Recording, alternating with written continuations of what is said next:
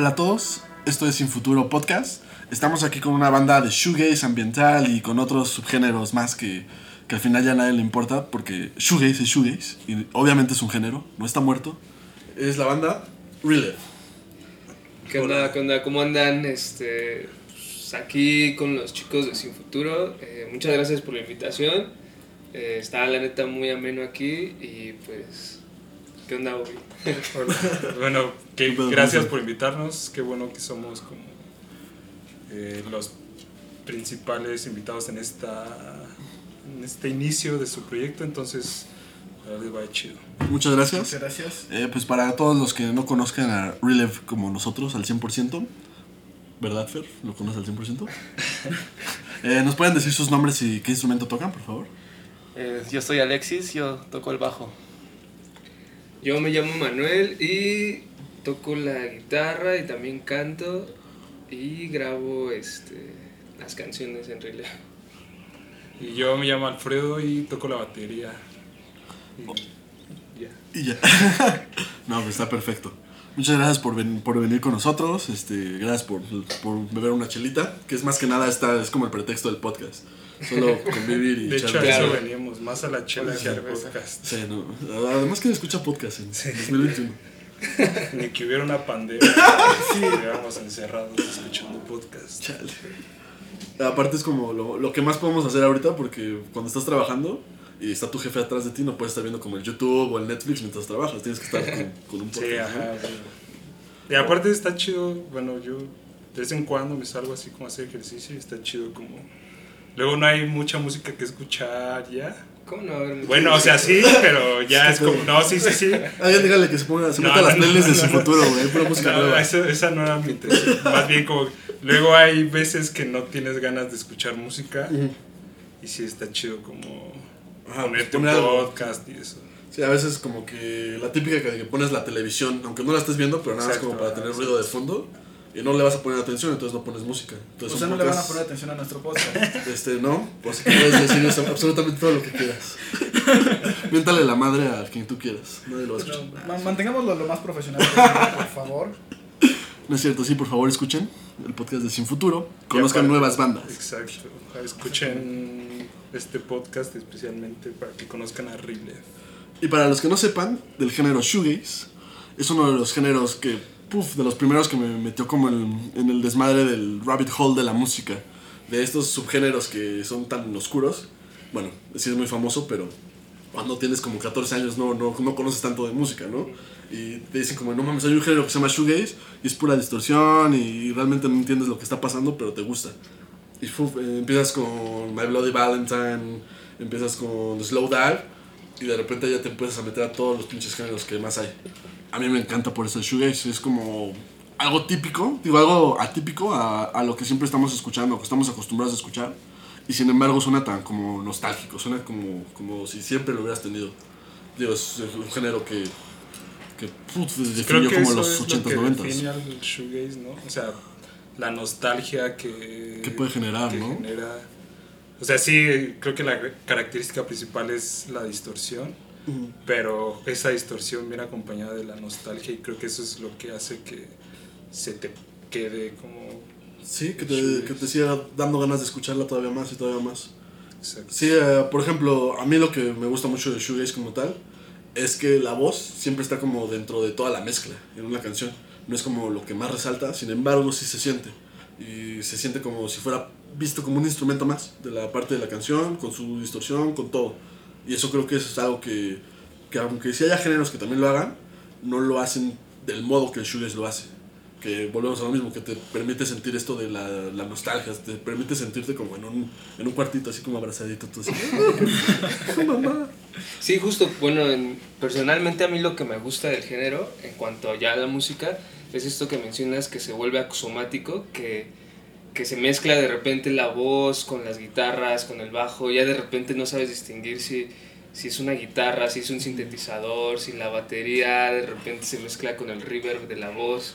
Entonces se me hace a mí muy... eh, o sea, eso me encanta, esa Sí, mezcla sí. que no definas y Pero que sin embargo se sienta ahí, Se que, siente, que todavía está ese entonces- cuerpecito. eso es como algo que me encanta del género, a mí en lo personal. Sí, sobre todo los pinches coros de todas las canciones de shoegaze. Sí, Sus coros están- son como, o sea, durante los versos pues normal, un verso cualquiera, pero cuando empieza el coro es cuando todos los instrumentos, todas las voces y todo se empieza a juntar ya con todas sus distorsiones y todos sus pinches reverbs y delays y es cuando se vuelve como esa masa de, de sonido. Exacto. Pues es como estar dentro de un sueño, ¿no? Sí, justo, sí. Y además ustedes como tal, sí son shoegaze, pero no son un shoegaze como purista de los No. 80 90, son todavía otras Sí, ya es influencias. una mezcla muy...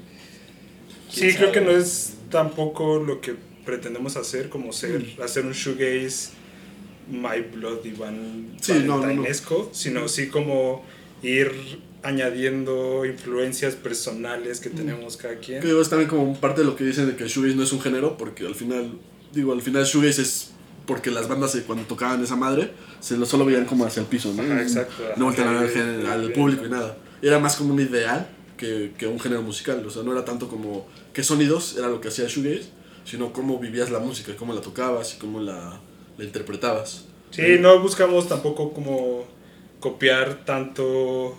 Tenemos eh, gustos particulares, pero no pretendemos copiar lo que hacen las bandas que nos gustan, sino como emular ciertas cosas, pero también como ir añadiendo lo que se nos vaya ocurriendo. Y no, no encasillarnos como se me ocurrió esto, pero si no es shoegaze no hay que meterlo, sino como si se me ocurrió, pues hay que intentarlo, hay que probarlo y así queda chido, si no, pues ahí seguimos Pasar pasando. otra cosa. Darle su propia esencia. Exacto. Como cuáles se dirían que son sus influencias más importantes. Pues creo que los tres tenemos como influencias diferentes, ¿no? O sea, sí hay como influencias. Pues si quieres saber, empieza tú, Alex. ya, ya. Pues a mí, por ejemplo, eh, me gusta mucho el post-rock. Entonces en el bajo intento como que meter esa parte de- de- del post-rock. Yo creo que es lo que más me, me influye. Y el reggaetón. El reggaetón es post-rock, pero con voz. Tú. Eh, por ejemplo, a mí me gusta. Eh, pues yo también me gusta un poco de todo, pero sí, yo sí estoy muy clavado en así en el.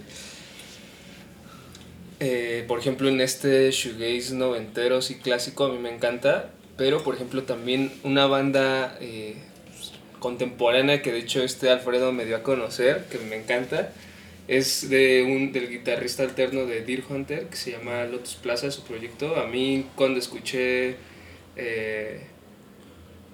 o sea, cuando escuché canciones del proyecto, como que al principio no me llamó la atención, pero después me clavé y tiene, fíjate que él tiene esa nostalgia, pero como que la aborda de otro punto más eh, melódico, más como pegándole un poquito más al dream pop, pero sí, me clavó mucho y siento que en lo personal me ha influenciado mucho en, en, en el proyecto de Relay.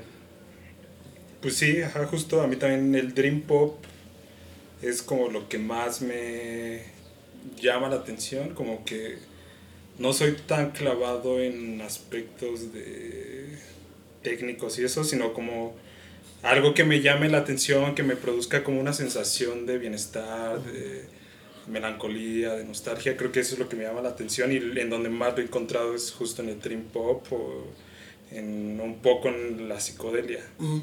Entonces creo que pues sí, eso básicamente son las influencias que tenemos. los- Y es que, por ejemplo, eso, o sea, a mí ese sentimiento nostálgico se me hace, eh, o sea, eso es una sensación yo creo muy, o sea, compleja, pero que me gusta mucho porque mezcla como la, la alegría y la tristeza, la revuelve y de repente es nostalgia. Entonces, eh, es una sensación que me gusta mucho. Sí, creo que eso también influye mucho en tu estado de ánimo justo en ese momento. O sea, un día te puede escuchar, te puede hacer sentir la misma rola triste y otro día te puede hacer sentir esa misma rola feliz. O sea, creo que juega mucho con el sentimiento en el que te encuentras en ese momento. A mí como tal, por ejemplo, justo sus rolas y sí, también un poco el dream pop y todos los géneros que hablan, sobre todo el post rock, por ejemplo, es como esa, ¿no? Como sensación de que, de que es muy raw el sonido, muy, muy, muy sórdido, muy, justo muy sentimental, muy emocional, de- donde lo puedes estar escuchando solo para, para normal, para sentirte triste, feliz, lo que sea, Pero en un momento te empiezas a sentir como, ¡pum! Sientes la emoción de la música desde la panza que te sale, ¿no? Como de, ¡ay! Ojalá pudiera estar reventando esta canción así como, ¡ta! ¡ta! Moviendo como, como si fuera metal. Y es como algo interesante, porque es una sensación que a mi parecer viene del pop, de la música más fácil de digerir, que no es metal, por ejemplo, pero que sin embargo tiene toda esta energía que tiene el metal, Exacto. que son las mismas distorsiones o la misma parte del dream pop, que no es tanto la distorsión, pero es como la sensación, la, lo etéreo del- de, la música, que realmente no sabes qué está pasando, pero te gusta que eso que está pasando. Y creo que es como una parte muy importante de Relay, justo, donde los he escuchado en vivo, por ejemplo, y sí, se siente luego, luego como toda la energía que traen, toda la emoción. Pues, no me acuerdo, esa última vez que, que los vi tocar, que hasta fue como en el Capitán Gallo que estábamos hablando. Y me acuerdo que al final fue como de, güey, pues ya acabó, pero aún tenemos como tiempo, ¿qué podemos hacer? Entre todas las bandas, ¿no? Echando el desmadre, y dijimos como, no, pues vuelvas a subir a tocar, güey". Es como, güey, los acabo de ver tocar, pero sin embargo quiero volver a escuchar sus canciones, güey, porque no mames, llena de, de energía, está padre, estar súper pedo. Estábamos muy pedos, la verdad. Y seguir escuchándolos. Y seguir escuchando la misma canción. ¿Cuál fue la que les pedimos? La de Chica Vampira. ¿no? Vampira. Vampira, vampira. ajá. Sí, ajá, pues creo que, pues, ¿cómo se dice? Cuando no lo buscas, pero lo haces. Inconscientemente. es lo que hemos tratado de, o es lo, es lo que hemos logrado, como que se sientan identificados los que nos escuchan con lo que estamos tocando. Y pues afortunadamente creo que justo en los shows en vivo que hemos tenido, que pues, igual no han sido muchos, pero en los que hemos tenido creo que se ha sentido como esa reciprocidad entre quienes nos están escuchando y nosotros y pues eso es- se siente muy chido. Yo creo que Releve es una banda muy personal, ¿sabes? Digamos que el género en sí, y no es para todos, pero a la gente que le gusta es, puf, es muy fiel a ese género, le encanta y lo disfruta y lo escucha y los vuelve a escuchar y se siente muy identificado con, con- tanto con las letras como con la canción, solamente musical. Eso, por ejemplo, a mí me pasa, que nuevamente es uno de mis géneros favoritos y por eso me gusta mucho Releve como tal. Sí. Pues sí, es creo que buscamos hacer la música lo más eh, cercano a las personas y creo que pues, nos identificamos. Bueno, Manuel un día se le ocurrió decir que hacemos romantic shoegaze. Y, y sí, a mí no se me hace como una, una que lo esté catalogando de una manera tan errónea, porque sí, justo de lo que hablamos es como, o una de las principales influencias fuera de la música que tenemos es como el amor y eso, y es lo que buscamos imprimir, y creo que la mayoría de las personas, si no es que todas, hemos sentido amor en algún momento, y pues, sí, creo que eso es también parte de lo que juega a favor de nosotros, que se sientan identificados tanto con la letra Ujú. como con la música y que lleven, como que las dos partes se lleven muy bien de la mano. Sí. ¿Qué, ¿Qué les hubiera gustado a ustedes que les comentaran acerca de la escena de la música eh, en México o actual? Cuando, está- cuando estaban empezando, ¿qué, le- qué- qué les hubiera gustado saber? Iniciando. Pues creo que Es que está chido que no de repente también no sepas nada porque es como tú lo experimentas total, pero eh, siento que para que una banda despegue o que llegue a más personas sí es muy importante los contactos. Ujú. Y no me refiero a contactos así eh, o sea, muy... Muy densos. Sí, sino como, como como- tú como banda abrirte a esto, por ejemplo. O sea, esto es un contacto, un ejemplo. Ujú. O sea, esto, esto es hacer la red para que llegara a más personas. A eso me refiero, no tanto sí. como a tener palancas y eso. No, no, sino- no, no, te entiendo. O sea, siento que eso pasa en todos pinches lados, tanto Claro. como en la música, pero también como cualquier pinche carrera. Y es que luego las bandas estamos como en nuestro trip o como que no, Mm. no hacemos esa parte de, de, de estos contactos que, que ayudan a llegar a, a- a que tu música sea escuchada por más personas. Porque, o sea, es importante, obviamente, la música, obvio. Tienes que tocar, tienes que tocar Claro. bien, ensayar la chingada, pero también es muy importante esta parte de que de las tocadas a las que vayas, en las pedas a las que vayas, en, en todos pinches lados días como de, güey, ¿qué pedo? Tengo una banda, tú que te dedicas, hay que armar algo juntos, hay que ver qué podemos hacer. Y ya llegaron las pizzas. Va, pues estamos hablando entonces de los contactos, de que tienes que tener, mm, no como contactos de palancas, de, de que, ah, déjale hablar a, a Salinas. Sí, estar abiertos, ¿no? Es como, por ejemplo, nosotros quizá, por ejemplo, con Sin Futuro ya nos sentiríamos seguros de, oye, güey, mira, acabamos de sacar este sencillo, ¿qué onda? Este, te lo pasamos para quizá que tú lo, lo expongas, ¿no? A tu público y que... O viceversa, ¿no? No sé, quizá nosotros dar a conocer también el, el proyecto de Sin Futuro, etcétera. O sea, a eso me refiero. Sí, digo, al final como en ese sentido, yo creo que, que siempre eh, debe ser así y que por eso si futuro lo llamamos como colectivo, es la colaboración. Donde decimos, güey, todos estamos en el mismo pinche bote, ¿qué pedo? ¿Cómo vamos a hacer para que esto despegue? Porque al final si un pendejo se sale del bote y se va en su pinche lanchita solito, va, güey, la arma.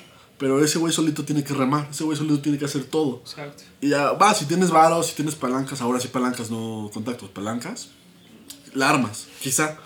Pero, pues, güey, dejas a todo un pinche barco lleno de, de, de cabrones que también quieren perseguir sus sueños solos. Pues creo que esa tendría que ser como la el principal objetivo de la escena tal cual, si es, o sea, muchas veces se habla de la escena Mm. cuando pues igual existe una, pero no es como que funcione tal cual como una escena. Creo que una escena tendría que funcionar justo con colaboraciones entre todos y creo que puede llegar a sonar un poco difícil habiendo tantas bandas, tantos colectivos, pero creo que eso tendría que ser como la principal función en una escena, como jalar todos parejo y ya pues como ver cómo se va moviendo cada quien. Sí, justo, o sea, como dices, no creo que no, lo que tenemos no es una escena por lo mismo. De que nadie, nadie colabora con otras personas y todo el mundo va por su cuenta. Eso no es una escena. Pero, pero sí, así deberíamos ser porque las hay. O sea, hay una escena del metal. Y el metal es un género muy fuerte por, precisamente porque las bandas apoyan entre ellas. Bueno, ciertas bandas de metal. Y por ejemplo en el rap también hay un chingo de escenas que, que siempre vas a un concierto de metal o de rap y va a haber un chingo de gente ahí porque son parte de la escena y quieren apoyar. Pues ¿Qué creo pasa? que, ajá, perdón. No, no, no, pero ¿qué pasa de- a la diferencia con, con cualquier otro pinche género o de indie o de alternativo o de lo que sea? Pues no lo hay, no hay una pinche escena que digas como de no mames, queremos todos este, invitar a la gente a que, a que vaya a este evento, van a tocar ciertas bandas y sí son bandas que nadie conoce, pero se va a poner bien bueno porque hay escena, porque hay un desmadre, hay chido, hay música chida, hay buena cerveza, hay buen, buen ambiente. No lo hay, no pasa. Pues creo que eso es lo que ha... O sea, según yo, según yo, según desde mi perspectiva, como que ha habido épocas en las que ha existido como eh, géneros que predominan sobre los otros. No sé, por ejemplo, se me ocurre que hace como 15 años estaba el punk, el happy punk, y creo que lo que eh, favoreció a que crecieran fue que se apoyaban entre todos, no sé, también existió, como tú dices, la escena. Ahorita, creo que ahorita precisamente, o según yo, la escena del rap mexicano especialmente, creo que se está como aglomerando mucho y eso es lo que los ha hecho como eh, crecer. Entonces creo que pues eso es el, el que exista como un conjunto igual y en estos casos que estoy poniendo a la mesa son bandas de los mismos géneros. Creo que eso es lo que tendríamos que tomar como ejemplo para pues, poder salir a flote. Como si bien, no sé, igual es que existen como, creo que también últimamente se ha escuchado mucho de bandas de shoegaze. Pero pues tampoco es como que exista una comunión tan cercana entre las bandas de shoegaze. Y creo que eso es lo que... Es que también, o sea, por ejemplo, yo siento que la escena también es un compromiso, ¿no? Porque o sea, si bien, eh, como decías, ¿no? De, de- de que nos apoyemos a que van a ir a, los shows o, o- o, bueno, en estos tiempos a los streams, etcétera, eh, es un compromiso en el sentido que pues también tú, tú como banda, eh, pues vas a ofrecer como lo mejor de ti, ¿no? no, no vas a, o sea, es un compromiso en el sentido de que le vas a invertir a tu proyecto. O sea, los recursos que tengas a la mano, entonces, pues para que la gente no diga, bueno, es una banda más que voy a escuchar y que me va a aburrir. O sea, sí es un compromiso en verdad en que desde la forma en que grabas, desde la forma en que compones, de lo que vas a exhibir a la gente, eh, siento que ahí también es un, es un valor que tenemos que ponerle foco para que pues la gente diga, bueno, ok, eh, una vez que está abierta a escuchar nueva música, decir, bueno, sí me están ofreciendo algo de calidad o algo que mínimo se, se ve que le invirtieron tiempo, esfuerzo. Sí. Entonces, creo que también las bandas en ese sentido necesitamos hacer ese compromiso, ¿no? De, de sí, eh, pues sí, o sea, dedicarle... eh, Buscar llevarlo Exacto. a lo más profesional Sí, posible. claro. Sí, que pasa mucho, ¿no? Un chingo, pero sobre todo como los ensayos, ¿sabes? De que siempre la clásica, de que, güey, vamos a tener tocada en un mes, hay que ensayar. No mames, eh, faltan dos ensayos, un güey, otro güey falta otros dos ensayos. Y ese como que compromiso se rompe, porque al final la banda es un pinche equipo. Y si uno de estos cabrones o cabronas no, no da lo mejor de sí, pues la neta es que esa banda jamás va, va a llegar a ese nivel que debe tener para que la gente que, que, como dices, que ya decidió, ok, te voy a voltear a ver, ahora enséñame qué tienes. O sea, ahora dime que, que no mames, estás bien cabrón, güey, te quiero seguir viendo.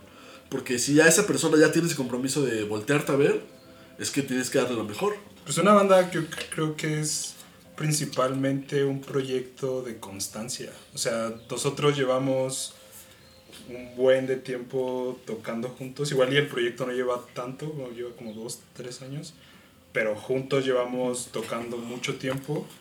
Y creo que nos ha caracterizado el hecho de que hemos sido constantes sin precisamente enfocarnos en qué tanto nos escuchan o de qué tanto jale hemos tenido.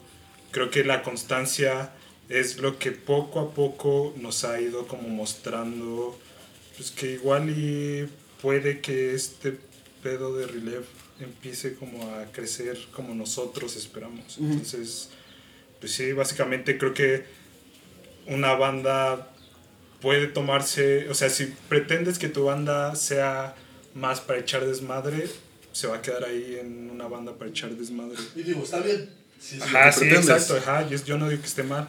Si quieres echar desmadre con tu banda, pues es la mejor forma que puedes hacer, según yo, como para echar desmadre, como es una forma sana.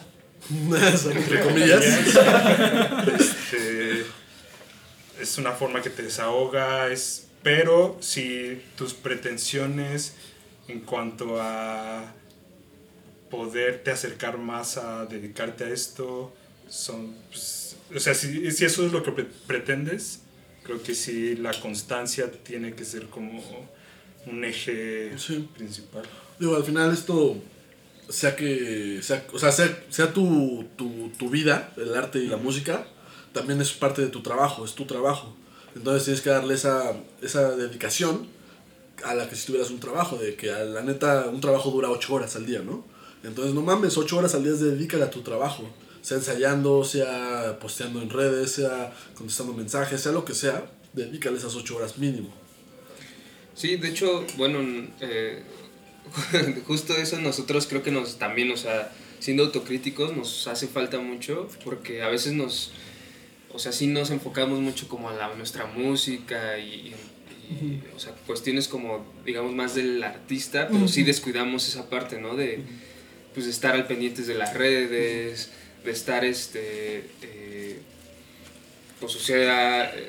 Generando contenido. generando contenido, tratar de, de llevar esto a más personas. La, la verdad es que sí se nos olvida a veces, pero o sea, sí estamos conscientes ¿no? de que tenemos que trabajar en eso si queremos... eh, Pero bueno, creo que tampoco es que lo hayamos hecho tan mal. O sea, bueno, según yo, o desde mi, desde mi perspectiva, creo que tampoco es tan sano estar, estar bombardeando así como de información y de posteos. y de, porque llega un punto en el que tú como seguidor ya, ajá, como que ya ni siquiera le pones atención porque crees que es lo mismo que viste ayer y antier. Entonces, O sea, sí, también creo que mm, hay que tener como, hablando de la constancia, constancia en ese sentido. En calidad mínimo. ¿no? Pero creo que también hay que saber cómo ser inteligentes y saber cómo hacerlo cuando debes de hacerlo y pues, postear, ajá, justo con calidad, Ujú. no tanto con cantidad. De, de relleno, ajá. Yo estoy muy de acuerdo con eso que acabas de decir, porque sí lo puedes ver como un trabajo y sí se le tiene que dedicar la responsabilidad, sí se le tiene que dedicar este tiempo, ¿no? ¿Cuánto? Depende de cada quien, qué es lo que quieren hacer, qué tanto Claro. se puede hacer. Este, es algo que es complejo, es difícil para todas las bandas. Siento que a casi todas las bandas es justamente lo que más les, este, Les falta. les hace falta. Este, el tener bien mantener sus redes sociales y es justamente encontrar un balance entre el pues tenemos que seguir teniendo presencia, tenemos que tenerlas bien cuidadas y el hay que postear cosas relevantes en tiempos relevantes para que la gente les agrade lo que nosotros estamos haciendo. Porque en efecto, como lo dices, bombardear y bombardear y bombardear, pues es como de la gente lo pasa por alto. Que, que bueno, eso es complejo porque a veces hay público que sí, que sí le gusta que lo bombardeen, bombardeen con cierto tipo de contenido. Es cuestión de que conozcas a tu público, de que conozcas qué les gusta, a qué horas se conectan, eh, a qué le va a dar like, con qué va a interactuar. Es un puto desmadre Es que, la verdad es como que lo que decíamos, o sea, no, no, a nadie de chingados le enseña a usar ese tipo de, de, de manera las redes sociales. Sí. Entonces, es complejo cuando la banda trata de, de- de hacerlo así porque no, no existe como una guía que te diga Facebook, mira, dale clic aquí y te vamos a decir cómo llegar a tanta gente. Eh, no mames, a esos güeyes les conviene más que digan, págame dinero y, y va a funcionar así, que a veces ni siquiera funciona. Entonces se vuelve como un rabbit hole de que te tienes que conectar a YouTube, a ver tutoriales de cómo manejar redes, de todo este desmadre, todo este desmadre, y al final dejas de hacer música.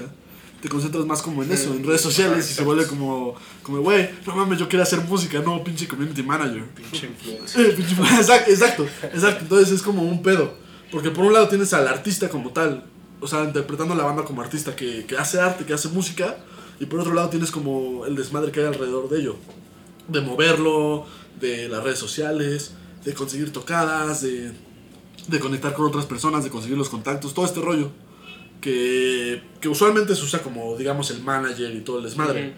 Pero no mames, estamos hablando de bandas de la escena, estamos hablando de un presupuesto más bajo, estamos hablando de que, güey, es que esto es lo que más me gusta hacer, pero no puedo invertirle tanto dinero a ello porque no lo tengo, simplemente no lo hay para que contrate a un güey que, que me esté haciendo eso. Entonces, ¿cómo lo resuelvo? Tienes que, pues la verdad sí, partirte la madre, partir decir como va, es cámara, hoy voy a dedicarme solamente a la- al arte, a la música, pero mañana le voy a dedicar unas dos horas a este pedo. Y dividirlo, porque al final es como tu, tu trabajo y es lo que quieres hacer, es tu vida, no hay de otra. También entra ahí mucho la escena. Este, te puedes apoyar mucho de justamente otras bandas, los colectivos, como lo, como lo mencionan. Este, tú generas un post, digamos, el día de hoy le dediqué el tiempo de hacer algo relevante para la gente que me está buscando, para, o algo relevante para la gente que podría estarme buscando. ¿Cómo le doy difusión? Y es justamente donde la escena te puede ayudar. Si tú ya tienes el compromiso con la escena, que es estar generando tú tu contenido, eso es algo con que también las bandas este, se pelean mucho, es cómo darle difusión. Pues nosotros creo que también, bueno, el otro día me metí como a nuestro perfil de Instagram y creo que hemos tratado de mantener como todos nuestros posteos que tengan como identidad o integridad entre cada uno. O sea, creo que también justo tratamos de que cada cosa que postemos tenga relación tanto estéticamente como en lo que Queremos transmitir. queremos transmitir con la publicación que pusimos la vez pasada. Creo que, ajá, justo eso es, a, eso es a lo que iba, con que no es necesario como que están estar bombardeando, sino como ser inteligente y saber usar eh, tus redes y saber cómo empezar a generar o a crear una identidad propia, en este caso como banda. Sí, creo que, Tienen un concepto. creo que uno de los primeros problemas que se topa mucho con las redes sociales es querer tener likes. Y querer tener este, que todas sus publicaciones tengan 60 likes. y la chingada. No, la verdad es que lo que más necesitas tener es interacción. Es que la gente le interese lo que estás publicando. Que diga como, ah, no mames, está bien verga, le voy a decir como, güey, estás bien verga haciéndolo este pedo. Eso es más importante porque están interactuando contigo. Están volviendo a ver y saben que están, lo que están viendo. A diferencia de que si es como, ah, este güey es mi compa, le voy a dar like porque... Pena. Por, por, ah, por pena. No, pero pues pues, porque es mi compa, no le voy a dar like porque, ah, sí, güey, ten like. Eso no, no, no afecta nada. No va a hacer que te volteen a ver, no va a hacer que te, que te que escuchen tus canciones, no va a hacer nada de eso. No vas a mantener al público que ya generaste atraído hacia lo que estás haciendo y no vas a generar más público que, que sienta esa atracción por lo que estás haciendo. Y por ejemplo, bueno, yo, yo me he percatado que, que nuestros seguido- seguidores de alguna forma son seguidores muy fieles y de hecho hemos tenido experiencias, o sea, bonitas y algunas, no, o sea, algunas hasta tristes. Recuerdo que un, un, un, pues, un fan de Estados Unidos nos escribió que eh, pues su esposa había muerto y que era muy fan de nuestra música y pues que, le, que si había la posibilidad de hacerle llegar algún material eh, físico O sea, que cada, ajá, nos escribió que s- había fallecido su esposa y que su, o sea, que el escucharnos como que de cierta manera medio aliviaba momentáneamente Su dolor. que- Sí, o también nos hemos escuchado con otras historias un poco más felices de que no, o sea, dedican nuestras canciones a, a sus amores.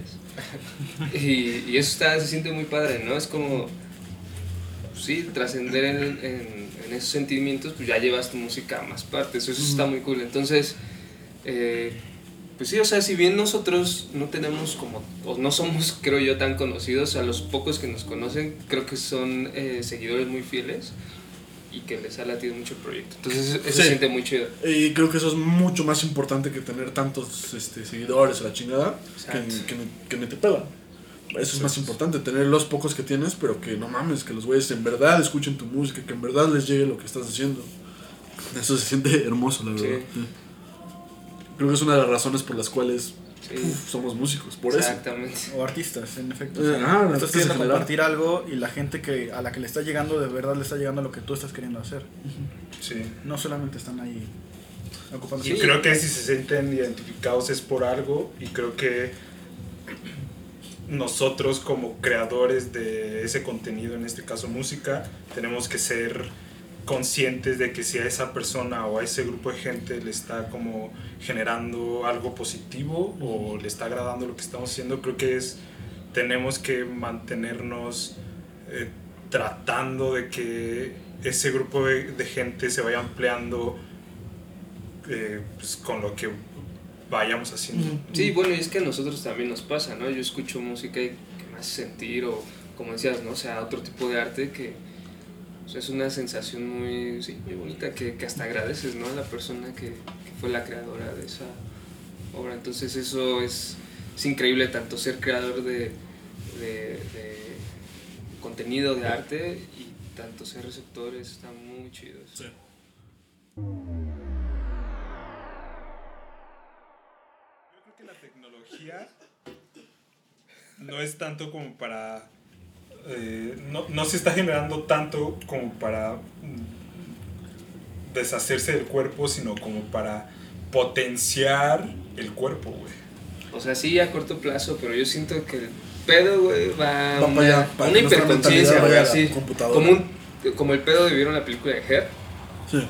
O sea, que ya de repente, o sea, el, sistema operativo se fue a otro plano, güey. Pero al final de cuentas, esa eh, en la película de Her no era una humana que se transformó en máquina, güey. Era un, Una máquina. un siempre. código ahí cabrón, súper desarrollado, güey, que actuó como humano, pero siguió siendo una máquina, güey. Entonces, yo creo que el hecho de ser un ser humano no tendría ni siquiera por qué transformarse en algo.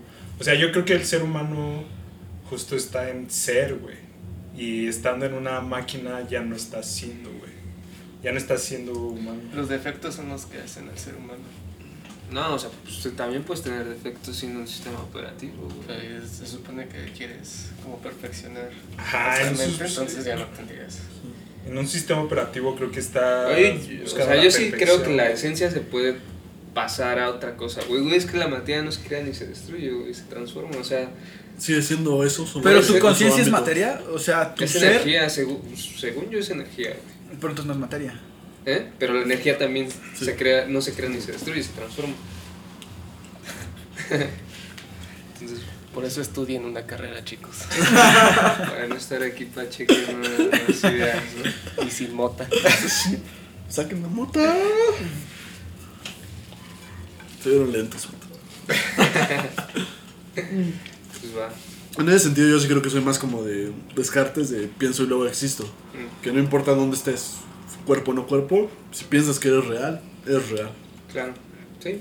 Pero, pero sí puede ser el argumento de que, güey, no necesitas el cuerpo a huevo para. Bueno, pero No si llegara a pasar eso, güey, yo creo que le hace falta miles de años. Ah, claro, Miles sí, de no nos Sí, va a seguro. tocar eso.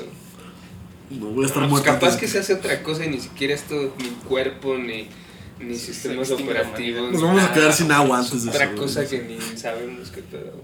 Yo creo que es más probable que nos extingamos antes de que Sí, puede que sí. Sí, pero este universo es demasiado grande para que nos esté centrado en nosotros. Eso sí. Claro. Bueno, retomando, retomando lo que estábamos hablando antes de este corte de chelas. Salud. Salud. Salud, salud, salud. Un gusto estar con ustedes. Qué gusto hablar de inteligencia artificial. Y de la conciencia y de cómo podemos llevarlo a otro lado. Justamente hablábamos de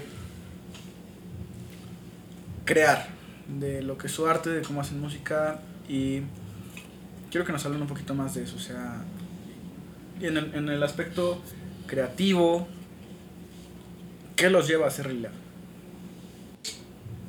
Órale, qué denso. Sí, está densa esa. ¿Qué les hace ser relief?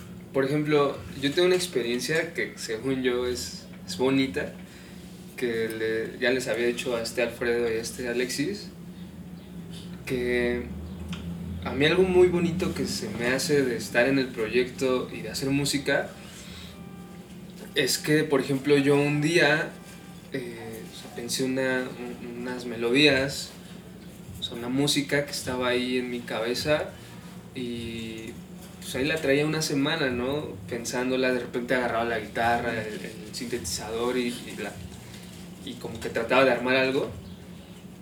Y después tuve una sensación muy extraña, pero bonita a la vez, que cuando estaba, o sea, ya me puse a grabarla en la compu, etcétera, y de repente estaba en mi sillón y, y puse play y hasta sentí, o sea, hasta se me enchinó un poco la piel porque dije, o sea, no ma, ese, eso que está sonando ahorita en el estéreo, que está saliendo en la bocina, hace una semana estaba nada más navegando en mi mente y de repente ya la estoy escuchando en el estéreo, dije, no mames, o sea, qué cabrón que se materializó esa idea y dije, wow, o sea, esto no tiene o sea, no tiene igual, dije, qué, qué, qué cabrón, qué loco, ¿no? O sea, eso me encantó. Entonces, hacer eso en este proyecto me encanta, o sea, materializar estas ideas que va- vagan en tu, en tu cerebro, en tu mente, Y de repente escucharlas y ya. de repente materializarlas a este mundo para que más gente las pueda escuchar o captar, eso está increíble. Entonces, a mí ese es un motor que me hace estar en este proyecto, sí, sin duda. Sí. Pues sí, creo que sí, también coincido con eso. Creo que está muy cool esa parte de poder materializar, en este caso en música, eh, lo que traes en la cabeza, en otros sentidos, en arte, en trabajo, en lo que sea. Está muy chido. Pero también creo que mm, el hecho de Relief es, a los tres, creo que nuestro uno de nuestros principales gustos es como la música y el hecho de poder como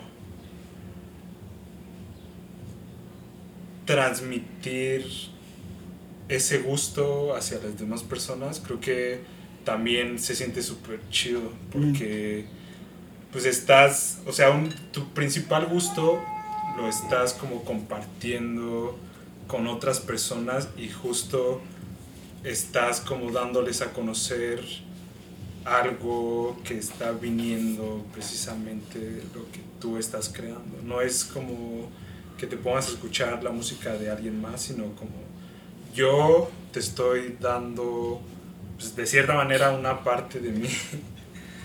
Eh, y creo que eso también está chido. Eso es lo cool de la música, a mi, mi entender. Sí, creo que eso que dices, como de. No solo estoy compartiendo mi canción, no solo estoy haciendo esta, esta mamada, sino que estoy dando una parte de mí que puta. O sea, no cualquiera se la quiero dar. No cualquiera la voy a dar. Pero cuando estoy haciendo música Sí. se vuelve tan personal, tan, tan mío, que sí, que es. Y creo que, creo que si algo te salió de la cabeza y alguien más está... ¿Qué? ¿Que ¿De cuál cabeza? Si algo te salió de la cabeza y alguien más está captando eso mismo que te salió de la cabeza, creo que están generando ahí como una conexión súper profunda o bien cabrona. Sí, pues o la embarazas, ¿no? Está, está, está como... ah, bueno, No, sí. eso, eso es otra cosa. O sea, creo que el hecho de que alguien más entienda lo que está pasando en tu mente, creo que eso está súper chido porque ajá, estás encontrando a una persona que piensa como tú, siente como tú, eh, ve la vida de cierta manera como tú, entonces, pues, eso está chido. Sí, definitivamente. Eso responde a la pregunta de. ¿Qué es?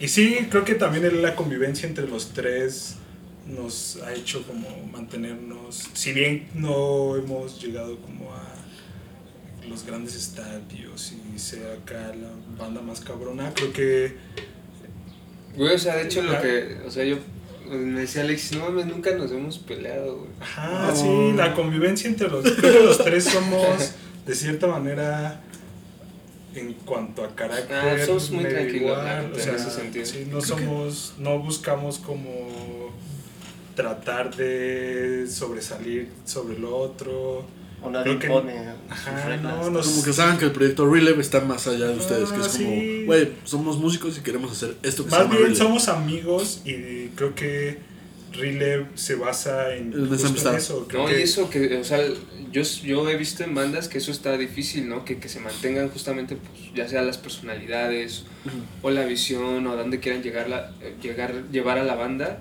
Eh, o sea, creo que nosotros de cierta forma tenemos ese camino fácil porque, pues sí, o sea, estamos muy, o sea, no, nuestras personalidades, la neta es que somos muy tranquilos, Alexis, Alfredo y yo somos como güeyes muy tranquilos en ese sentido. Muy borrachos, pero Pero bueno, muchachos. Pero, pero sí, o sea, no, no, no, no nos hemos pegado hasta ahora. güey. somos una familia. Oh. Bueno, La neta está chido eso, sí, porque sí hemos visto que no, güeyes acaban muy, este, pues, se llegan a madrear o... ¿Pero ustedes eran amigos antes de formar Releve o se conocieron por Releve? Bueno, ah, está Alfredo y yo nos conocimos en la prepa y ya después Alexis, eh, yo lo conocí en la universidad, entonces pues sí, de alguna forma ya éramos como amigos antes. Entonces, ¿Y qué los hizo como decir, como, güey, ¿y si formamos una banda de para mirarnos los pies mientras tocamos? Pues que habrá sido, quizá, eh, pues sí, bueno, nuestro apego a la música y, y está raro porque incluso también, o sea, no sabemos tocar nada, o sea, de instrumentos. Y está raro que hasta cada quien haya agarrado uno conforme lo que le gustaba, ¿no? Y la situación también, porque Sí. este Manu me invitó a tocar con ellos eh, y yo tocaba la guitarra y cantaba. Y bueno, hacíamos covers en esos tiempos. Y después el bajista que tenían pues se salió. Y yo solito así dije, pues yo me paso al bajo. Ahí no, no fue como que ah, te toca el bajo por ser el último o algo así, ¿no? Sino yo, yo solito y pues creo que desde ahí este o sea no no no como dice este Alfredo no hay alguien que imponga como sus reglas sino que nosotros mismos vamos viendo la situación y nos vamos adaptando a la situación Eso está bueno, de parte de lo que hacen como, lo que los hace ser Releve. Sí.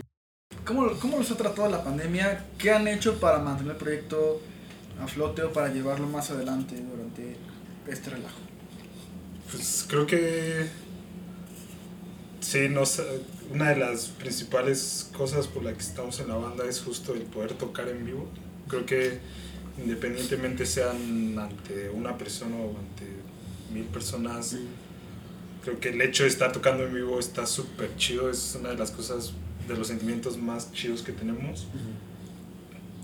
Pero creo que hemos sabido sacarle de cierta manera provecho al tiempo en el que hemos estado encerrados. Creo que regresando al tema de las redes sociales, le hemos invertido como más tiempo o más calidad a lo que posteamos, hemos tratado como de empezar a generar de cierta manera vínculos con otros colectivos, con otros medios, con otras bandas. Y De hecho, de hecho, este año ha sido, o bueno, el año que pasó, el 2020, fue un año en donde más nos escucharon. o sea, está extraño ahí porque, pues sí, o sea, justo también no- no- nos contactó un, un colectivo de, de, bueno, de Latinoamérica. Eh, participamos ya en un festival con bandas muy chidas, la neta. Ah, bueno, sí, en dos festivales, pero del, se llama Independencia Sónica. Y, y que ha hecho ahí también una mancuerna con bandas de Latinoamérica. Que, que justo eso, ¿no? Al punto que tocábamos de, de los contactos y de esta apertura. Ellos, ellos, ellos traen ese trip de, de sí, o sea, ser muy. eh, pues de formar una escena de, de alguna forma en cuanto al género y, y, así, o sea, sí, sí hemos visto que, que son muy eh, abiertos y muy, eh, sí, o sea, muy voluntarios a hacer crecer esto en conjunto con bandas de Latinoamérica principalmente. Que de hecho a mí me sorprendió que sí hayan llamado a bandas dos, tres ya más este, Chonchos. chonchas, conocidas. Entonces está muy, muy padre eso porque pues, sí, también nos dio la, la oportunidad de, de, pues, de, de abrirnos quizá como a las fronteras mexicanas, que está muy interesante porque también hay, o sea, nosotros personalmente hemos notado que también muchos extranjeros, principalmente Estados Unidos, nos, nos apoyan. O sea, por ejemplo, sí, o sea, consumen mucho nuestra música. Por ejemplo, en Bandcamp nos, nos va bien cuando o sea, hacemos un lanzamiento. O sea, hemos visto que nos va muy chido en, en cuanto al apoyo económico que nos dan estos, este, estas personas extranjeras. Y, por ejemplo, hemos notado que quizá aquí en México no, no hay ese apoyo tal cual. Se entiende, pues somos un país en vías de desarrollo, pero... Sí, es diferente como la cultura de, Sí, de claro, comprar es- música como tal. Exacto, es muy distinto, o sea, se entiende, pero pues sí también nos damos cuenta, ¿no? De que pues, en el extranjero se vive esto de otra forma. Está interesante eso. Pero sí, o sea, en, en este tiempo de pandemia y de estar este, confinados, pues sí nos, nos hemos dado la tarea de pues, también seguir haciendo más música, tenemos un poco más de tiempo en eso y de, pues, sí, explorar otras... eh, Otras vías. otras vías de, de- de dar a conocer nuestra música. Está interesante. Y como, como, bueno, de futuros proyectos y proyectos pasados recientes, ¿cuál ha sido su experiencia? O sea, en, e- el sentido de que, ¿qué han hecho? ¿Cómo les ha ido? Y si quieren como ya enfocarse a hacer otras cosas, a mover el proyecto hacia otro lado, etcétera. Bueno, pues justo ahorita, en este momento, eh, a corto plazo tenemos la idea de... Ya tenemos un sencillo. Queremos... eh, o sea, siempre hemos grabado todos nosotros en mi compu. Entonces queremos que con este sencillo sea como que ya una gente más que se dedique a esto de, de, de la ingeniería de audio y de grabar, o sea, ya de una forma más profesional queremos experimentar eso, que alguien ya nos grabe. Entonces estamos buscando como el estudio en donde vamos a grabar nuestro sencillo y queremos experimentarlo, porque nunca lo hemos hecho así.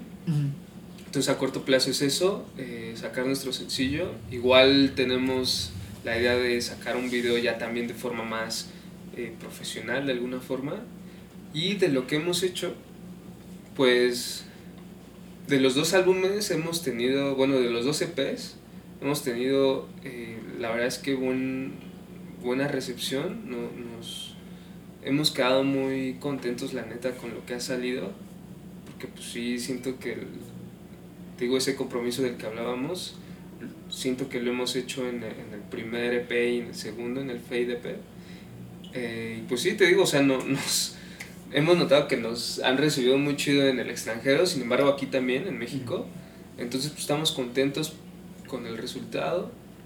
Y, pues sí, o sea, el plan ahorita es seguir haciendo música, o sea, como platicando con Alfredo y Alexis, pues sí es como ahorita quizá ir sacando sencillos, porque pues ahorita la información es muy efímera, muy, Muy rápido. muy rápida, entonces pues también adaptarnos a eso, ¿no? O sea, quizá ya un, un álbum de larga duración ya no se consume como antes, pues entonces es adaptarnos y, y está bien, o sea, no, no tenemos tema con eso, entonces es empezar a sacar quizás sencillos y pues sí, darle el, el- lo que decíamos, ¿no? O sea, darle el debido eh, pues, entrega a, a cada material. Entonces, pues, o sea, eso es como a corto plazo y lo que hemos tenido Sí. con los otros E EPs. Entonces podremos seguir esperando nuevas canciones de Relief próximamente. Pues ese es el plan.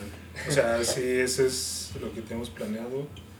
Y pues sí, o sea, creo que independientemente de cómo vayan avanzando las cosas con la pandemia y eso, creo que pues vamos a seguir de aquí hasta que cualquier otra cosa externa a nosotros nos lo impida. Sí, porque es de alguna forma, o sea, como, como personas nos calma, ¿no? O sea, nos cataliza a tener, o sea, ahí, de- ahí descargamos cosas, ¿no? La música, entonces, pues, ser música nos calma de alguna forma, nos, ya independientemente de lo que vaya a pasar, pues es como un, es una terapia, un Sí.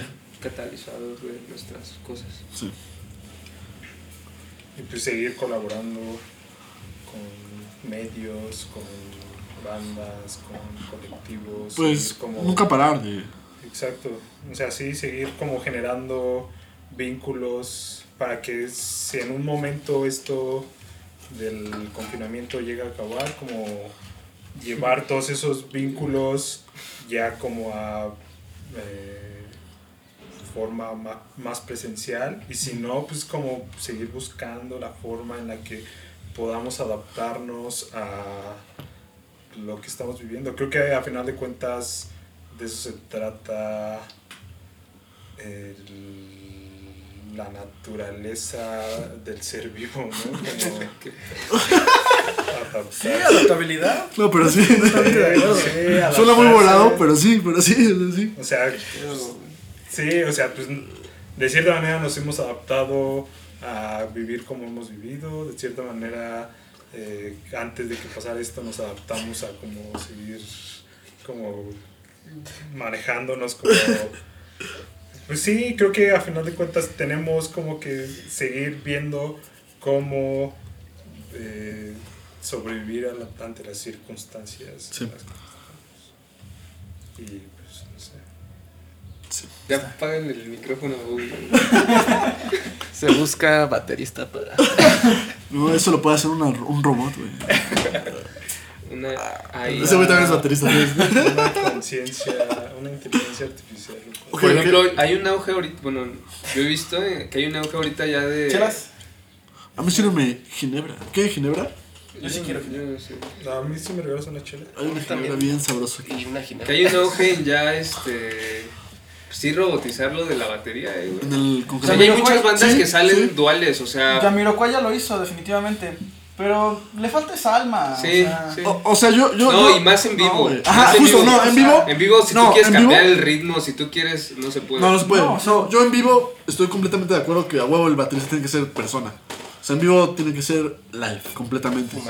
Pero en un disco, yo estoy a favor de que, de que depende del género y depende de lo que quieres llegar a, a transmitir. Depende, sí, depende. Ajá, porque ajá, todavía sí, hay sí. géneros que... No, obvio, obvio, hay géneros que necesitan a batería a huevo, Sí, a huevo. Pero hay géneros que pop, otros gen, este, rap o cosas así, Yo la donde la batería puede ser digital completamente. Pero hay un auge, Yo siento que eso. puede ser digital. Ese güey lo dice porque es baterista, no mames. O sea, no. Yo siento que puede ser digital en el aspecto de tocar con instrumentos completamente electrónicos. Una batería electrónica buena, bien grabada, te va a dar el mismo o más calidad de lo que te puede dar Sí. Por eso, programarla. pero, pero hay algo bien bonito en el MIDI, porque cuando tú grabas una batería digital se llama información MIDI. Y tú puedes seleccionar todas las pinches MIDIs, toda la información MIDI, y ponerle cuantitizar. Eso hace que... Cuantizar. Cuantizar, perdón. Eso hace... Lo voy a repetir para que no me vea como pendejo. Y lo puedes cuantizar. y lo puedes cuantizar. O sea, si estás grabando esto. Sí. Ok.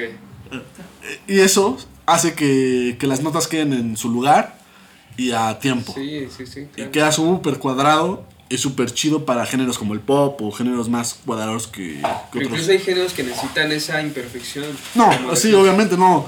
O cualquier otro género fuera del pop y puta, de, de géneros como el rap, de hip hop, de... Y yo creo que ya, o sea, como géneros como completamente con ese sentido, necesita esa imperfección a huevo. Si le pones mucha perfección a un género como el rock, como el metal, Sí, como, sí, pierde como otros, pierde, pierde la, la Pierde la esencia. esencia. Ujú, Ya no se siente humano y ya como que, ah, qué puta hueva son esto. Pero sí, géneros como, como estos del pop y demás, sí necesita esa perfección. Yo quiero, yo pienso, perdón. Yo pienso que sí necesita tener muy bien amarrado el click. Definitivamente. Sí, amarrado, Pero, pero, creo, que, creo que es... puede variar. O sea, desgraciadamente para nosotros, creo que se está llevando la música hacia ser como lo más... O sea, hablando en- del reggaetón, por ejemplo. Mm. He visto, no sé, conciertos de güeyes que Bad Bunny, por ejemplo. Ah. Que pues ese güey es ese güey y ya tocando, o sea, cantando y ya, güey. Y todo lo demás está grabado y sonando entonces, desde una y computadora. creo que eso es a lo que se está llevando la música, desgraciadamente o afortunadamente para algunos. Pues, O sea, y creo que pues, sí, o sea, no veo tan lejano que llegue un punto en el que ya no se necesite como tal cual una producción de músicos. Yo definitivamente espero sin esperanzas que no, Cambie no. de dirección. Es que no Sí, creo que... ajá, yo yo, también, yo yo lo que yo siento es que no Pero vaya por ahí. realista, porque esperas sin esperanzas. No, pero, es yo no creo que vaya para allá. Esa música es como muy comercial, o sea, incluso... pues es hecho sa- para vender. Ajá, y Ah, sacan sí. un, un, un álbum al año o más álbumes al año. Sí, y para la, ajá, y la música que, por ejemplo, Es que ya es muy- hacemos muy nosotros, pues sí, Por eso, pero ¿qué, lleva un trabajo. hace- qué, qué música se está consumiendo más? ¿La nuestra o las de esos No, güeyes? pero es que la de ellos está... güeyes, Es que- o sea, Tiene es- gente atrás. Sí, es un trasfondo, porque es esa música le invierten un es- de dinero para que suene así de bien y se haga así de bien y de rápido y que pueda salir tras salir y salir y salir sencillo tras sencillo. Pero en cuestión de lives, yo, yo, yo tampoco creo que esté chido que solamente pongan la canción en playback y el cantante cante. O playback, o no sé, o le pongan autotune. Yo no tengo ningún pedo, a mí me mama esa música. El pedo que yo tengo es que, que sea tan artificial el live, cuando el live es una conexión con el artista. Exactamente. Que debería ser tan, eh, tan, tan, tan personal, sí, tan, un tan show humana. en vivo. Pero que aún así la gente conecta, ¿eh? O sea, Sí, a pesar de conecta, pero por otras cuestiones. Yo creo, yo pienso que conecta por cuestiones de que no mames, es Bad Bunny, obviamente quiero ir a verlo, ¿no? No, y que Pero traen pero- ritmos, y ¿Quién que traen, Bad Bunny? O y que traen ritmos que te hacen Pero es que bailar, la traen ritmos muy primitivos. o sea, Sí, te hacen bailar. Pero yo pienso que estaría más mamón todavía si ese güey hiciera sus canciones en vivo, pero le metiera todo, todo, absolutamente todo en instrumentos reales. Sí. O sea, no mames, que cambiara completamente la canción Sí, y claro. ya la experiencia se vuelve diferente. Creo que esa es la esencia de los shows en vivo. Sí, por justo completo. El ver tocar eh, a un baterista, un guitarrista, un bajista, un tecladista, un saxofonista, un lo que sea. Y, ajá, o sea, pues si vas a escuchar a alguien que trae una pista ya pregrabada, pues mejor No, ponte a es mejor, escuchar el pinche Spotify, güey. Sí, no mames, mejor le pongo mis audífonos que Ajá, se va a sonar mejor en ese pinche lugar. Eso es la esencia de los shows en vivo, pero nosotros lo vemos de esa manera porque pues, hacemos música y eso, pero pues, la mayoría de las personas, o por como yo veo que se está manejando el, el ámbito musical en general, creo que se está sintetizando lo más posible. Es que güey. es una cuestión muy postmoderna, o sea, en el sentido de que vemos a la, a la, a la banda que está tocando en vivo o al artista, entre comillas, para algunos, o, o si artista para otros, como Bad Bunny, es que es mucho de imagen. O sea, ese güey, como dice, es un producto de mercado. Tiene que tener una cierta imagen. Obviamente la gente- sí, es un personaje. Obviamente la gente que lo ve y lo va a ver en vivos, no le importa si está tocando en vivo, no le importa si es playback, no le importa porque lo está viendo. Para ellos eso es suficiente porque es la imagen, el, el ya pagar tantos dineros por, por verlo, eso es suficiente. Y está de huevos, está muy chido. Y conectas con él Sí. de una manera superficial. Sí, lo, Es con- una a huevo, sí, sí, sí. Y, lo que, y por ejemplo, lo que decíamos nosotros hace rato de, de, de la persona esta de Estados Unidos, de que su esposa falleció y todo eso. O sea, conectamos con él, pero ya de una manera muy. Pues... Más bueno, allá de. Ajá, es muy, espiritual. muy espiritual. Sí, y sí pasa, o sea, yo, yo, yo soy más denso. ambas están bien, güey. O sea, Es que es Sí, justo. Yo, yo, yo diría, va a haber público para todo eso. yo, yo diría que hasta que hasta cierto tipo de personas dirían como de, no mames, yo le dediqué a mi esposa la canción de Bad Bunny en la boda. Sí, y eso es claro. suficiente, y eso es suficiente para ellos. Para decir como esto fue lo mejor, el mejor día de mi vida y la chingada. Y está perfecto, está muy bien. Pero yo siento todavía que si en los en vivos, que si en ese desmadre le dieran todavía más dedicación al desmadre de que, de que todo fuera, que fuera una experiencia completamente diferente a escucharlo en tu casa. Que sonara diferente, aunque fuera la misma canción. Creo que. Porque están tocando en vivo, están usando este, músicos este, Humanos. humanos. y todo es live, no nada de playback, nada de, de música pregrabada. Eso cambiará completamente la experiencia del, del sujeto que está percibiendo el, el en vivo. Y no mames, para mí eso sería hermoso. No, pero es que ahí justamente es qué bueno que no lo están haciendo porque nos deja espacio todavía a nosotros para existir. Porque si alguien quiere conectar con la banda y verlos tocar, pues ahí estamos nosotros, ¿no? No, pero yo, pero O es sea, si quieres ir a ver a ¿no? Bunny, sabes exactamente qué vas a ir a ver. va- vas a ir a ver a ese güey solito, cantar, no hay más músicos. Y para nosotros podría ser lo mismo que escucharlo aquí en, en tu casa con tus bocinas. Quieres ir a conectar con una banda, Pero regreso a lo Sí, que decía hace público ratito. para todo ahí, O sea, regreso a lo que a lo que decía como creo que eso es como lo ideal de ir a ver a una banda e ir como a ver músicos diferentes haciendo como tocando una canción lo que sea pero creo que eso si no hay algo que lo cambie eso en muy poco tiempo se va a morir por eso dicen mucho que el rock se está muriendo y que todo eso se está muriendo porque definitivamente a final de cuentas creo que la música queramos o no es un negocio o se ha convertido en un negocio. Y si algo se está consumiendo sea como sea que lo produzcan que lo toquen en vivo que lo reproduzcan si algo se está reproduciendo si algo está generando varo a eso es a lo que le van a seguir como invirtiendo. Desgraciadamente para nosotros. Entonces creo que de eso se trata. Eso, si, poder, si podríamos hacer algo, pues lo tendríamos que hacer. Pero pues justamente el COVID tampoco es como que esté favoreciendo mucho ese pedo. Entonces, pues tendríamos como que buscar las formas de... Es que, ajá, justo, volvemos a lo mismo. O sea, en ese sentido, ¿Alguien de aquí ya le dio COVID? No. A mí. A él ya. no. Ah, Este, aléjate un poquito. Así como de al otro cuarto, por favor. No, No, ya pero- como dos semanas. De hecho, esta chela no me sabe. Vamos a discriminar. No, no, está, está bromeando porque. pues, No, bueno, ya. espero que esté bromeando. No, sí tuvo COVID, pero creo que Ya, ya. ya tiene como tres meses. Sí, ¿A qué sabe la cerveza? Agua. No, pero fue como asintomático este pedo. Pues me dieron síntomas leves, pero tampoco fue como que estuviera tomado. ya se espantaron. Sí. No, no, tengo varios familiares que, Que también tuvo COVID. que, que tienen COVID. Este, a ellos sí les he estado dando de una manera significativa, así lo hemos estado viendo. Sí. De, de una manera no muy buena, que digamos. O sea, no es una broma.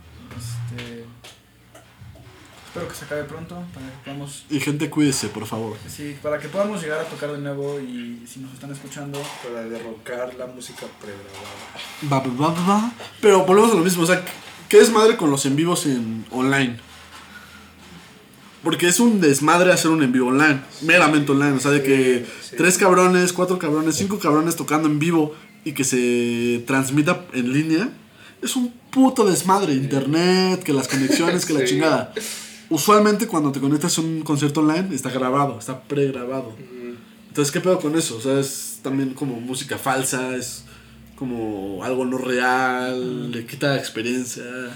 Sí, creo que hasta como músico Sí, estás liberando, en el momento en el que estás tocando, estás liberando a lo- energía, hormonas, lo que Y sea. va con un retraso. Y eso se contagia con el público, o sea, el público, el ver un público que esté escuchando tu música te contagia. definitivamente Sí, sí. Entonces, reaccionas a cómo se está comportando Sí, claro. contigo. Sí. Sí, no es lo mismo. Puede sí, puede que de cierta manera sea una versión diferente la rola que estoy tocando en este streaming a lo que estás escuchando en Spotify, pero pues sigue siendo eh, pues una versión como... Pues sigues pudiendo ponerle alma, pero no tienes como ese feedback. De- Inme- de la inmediato, gente que- de la gente. Exactamente, inmediato de la gente que lo puedes ver que lo está gozando. Sí, en el escenario en vivo es una tú. energía muy cabrona. Ajá. Que no se consigue en ningún Sí, otro que lado. sin embargo es un recurso, ¿no? En estos tiempos. O sea, ¿qué Sí. más puedes hacer? No puedes hacer algo en vivo. Entonces, pues, es un recurso que si bien no, no, No, se acerca, que- no se acerca al, a un... Pues está el pedo de lo, ¿vieron lo de los Flame Lips? Ah, O sí sea, está de que- huevos. Que se en una burbuja. Pero Ah. la logística de eso es un... Es un Sí, es un desmadre. Ah, güey, a ver, nosotros tocando así, es una pesadilla. No, ese, esos güeyes. Bueno, ese güey, el- no me acuerdo cómo se llama, pero el güey de. Bueno, los Flaming Lips siempre, desde siempre, Sí, son se han caracterizado como por llevar una burbuja y el vocalista se mete en la burbuja y se va al público y la verga. Entonces creo que eh, intentaron replicar eso hacia el público y pues no les salió tan mal, según yo. No, salió bien, yo Pero creo, para lo creo que es, pero es, es, es una pesadilla. No, eh, o sea, creo que, creo que más bien a lo que voy es. Hay maneras de poder llevarlo a cabo sin poner en riesgo al público, pero si es como de echarle coco y estar como No, pensando. tú ya te quieres ir a la Secretaría de Salud. No, no estoy, no estoy diciendo que lo hagamos, güey. Nada No, más estoy diciendo como. Si, Hay pinche, alternativas. si Pincho César Como- tuviera como eh, la cabeza de. Ah, pues quiero hacer el video latino, pero pues del COVID. No, pero como, con, como cine de autocine, ¿no? De todos en su Ah, coche, o sea, creo que pedo. Creo que por Habría forma de. money no es viable para, para una empresa Ajá, sí, pero- porque el cupo que vas a tener es mucho men- menor. El costo del boleto obviamente se incrementaría de una manera Claro. exponencial. La gente en este momento, siendo sinceros, no tiene el dinero para estar gastando en ese tipo de situaciones. Y si sí lo tuviese, también no tiene como la las ganas de ir a, a hacerlo. Exacto. Es, es, es difícil, eh, creo que en muchos sentidos la situación actual nos viene a poner a todos en la torre. Este, que ya se acabe, por favor. No, pero el pedo es que yo, Registren sí- sus no, favoritos yo sí si veo que escuchando. este pedo va para largo. Sí, sí, o sea, va para largo. incluso- O sea, ya hay vacunas, todo el Ya, desmadre, ya están pero. vacunados incluso. Pero yo creo que todavía este salir- año va a estar igual. Sí, güey, ajá. Mínimo. Incluso ya, ponle que ya se acabó, ya no hay más contagios, ya no está el virus mortal que no desmadrar todo este planeta. Este. eh, sigue existiendo el problema de las repercusiones que tuvo todo este relajo. Y van para mucho más largo. Sí. De que yo creo que también la gente se va a sacar de pedo de que ya no va a querer Sí, el va a mismo desmadre estar tan pegadito en la gente y todo este rollo. Aunque ya no haya COVID. Aunque Un, ya haya un amigo me lo decía justamente, o sea, tú ibas a una fiesta de cualquier amigo. Y te dabas Ni beso de 10. Ni conocías. Ni conocías a la Ah, ustedes no, pero no. güey. Pero llegabas y embarrabas al invitado en el pastel, güey. Y después todo el mundo comía de ese pastel. Güey, no mames, en el metro. o sea, imagínate, güey. Sí, la vida no va a ser la misma, güey. Sí, no, no creo que sea igual. Y por lo mismo de que, aunque se pueda hacer conciertos como con, con seguridad, creo que aún así no es lo mismo. Aún así no es estar como al lado de este pinche gordito que te toca Sí, al lado y no, decir, güey, sí. ya muévete culero. Hasta el pinche estar todo aplastado poder No, respirar se extraña, güey. Sí. Yo, yo me acuerdo cuando ya no podemos respirar, güey. O sea, estás respirando humano, literalmente, güey. Sí. Y se, se extraña, güey, pero no va a ser lo mismo después de este desmadre, güey. No, no lo vas a ver de la misma manera. Bobby quiere que un gordito lo frote. No, yo creo que gradualmente vamos a regresar a eso. Pero muy Pero, pues, o sea, yo En creo unos que cinco es- años, ¿no? Ajá, O- 10 años. ¿Quién sabe, güey? Ahí puede ser, ¿eh? Sí, sí puede ser. O sea, Esperen las siguientes tocadas sin futuro, sin, sin gorditos flotando. ¿O sí? No sé. Depende, o sea, no juzgamos, cada quien tiene sus gustos, güey.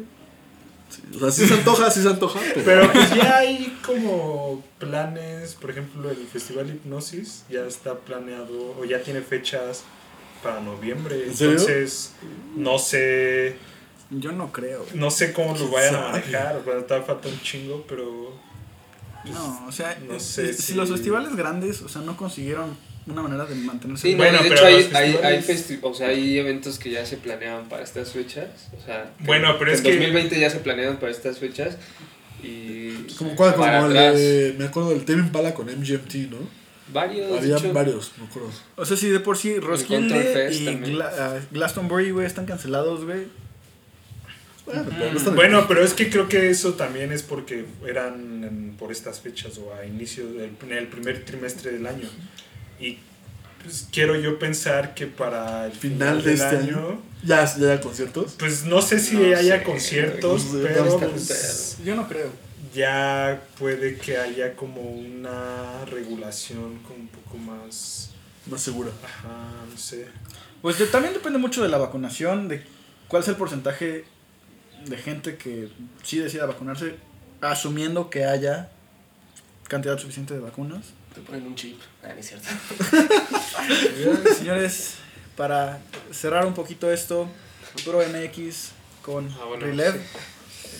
Muchas gracias por estar aquí, por compartir unas chelas y una pizza con nosotros. Fue muy agradable hablar con ustedes. Espero que la gente que escuche esto se lleve. No, y pues también gracias a Sin Futuro por la invitación y por esta apertura que tiene a, a pues sí, nueva música, nuevas formas de pensar. O sea, para, sí, estar que están inquietos, gracias por estar inquietos y gracias por, eh, sí, tener esa curiosidad de, de escuchar a más personas y de llevar el proyecto a también más personas, está muy chido. Y pues también de nuestra parte eh, van a tener el apoyo y gracias por hacer esto. Está muy cool. Somos padrinos. creando nuevas escenas. Escuchen a Rilev en todas sus eh, redes sociales y en todas las partes, plataformas digitales Están como en Spotify. Rilev, Rilev, R-I-L-E-V, en todas las plataformas. Y escuchen a sinfuturo.com.mx en Spotify, en... Búsquenos en redes sociales, estamos como Redes Sin Futuro, sociales. Sin Futuro MX. Y de nuevo un agradecimiento. Gracias por estar con nosotros. Gracias por la invitación. Gracias por invitarnos.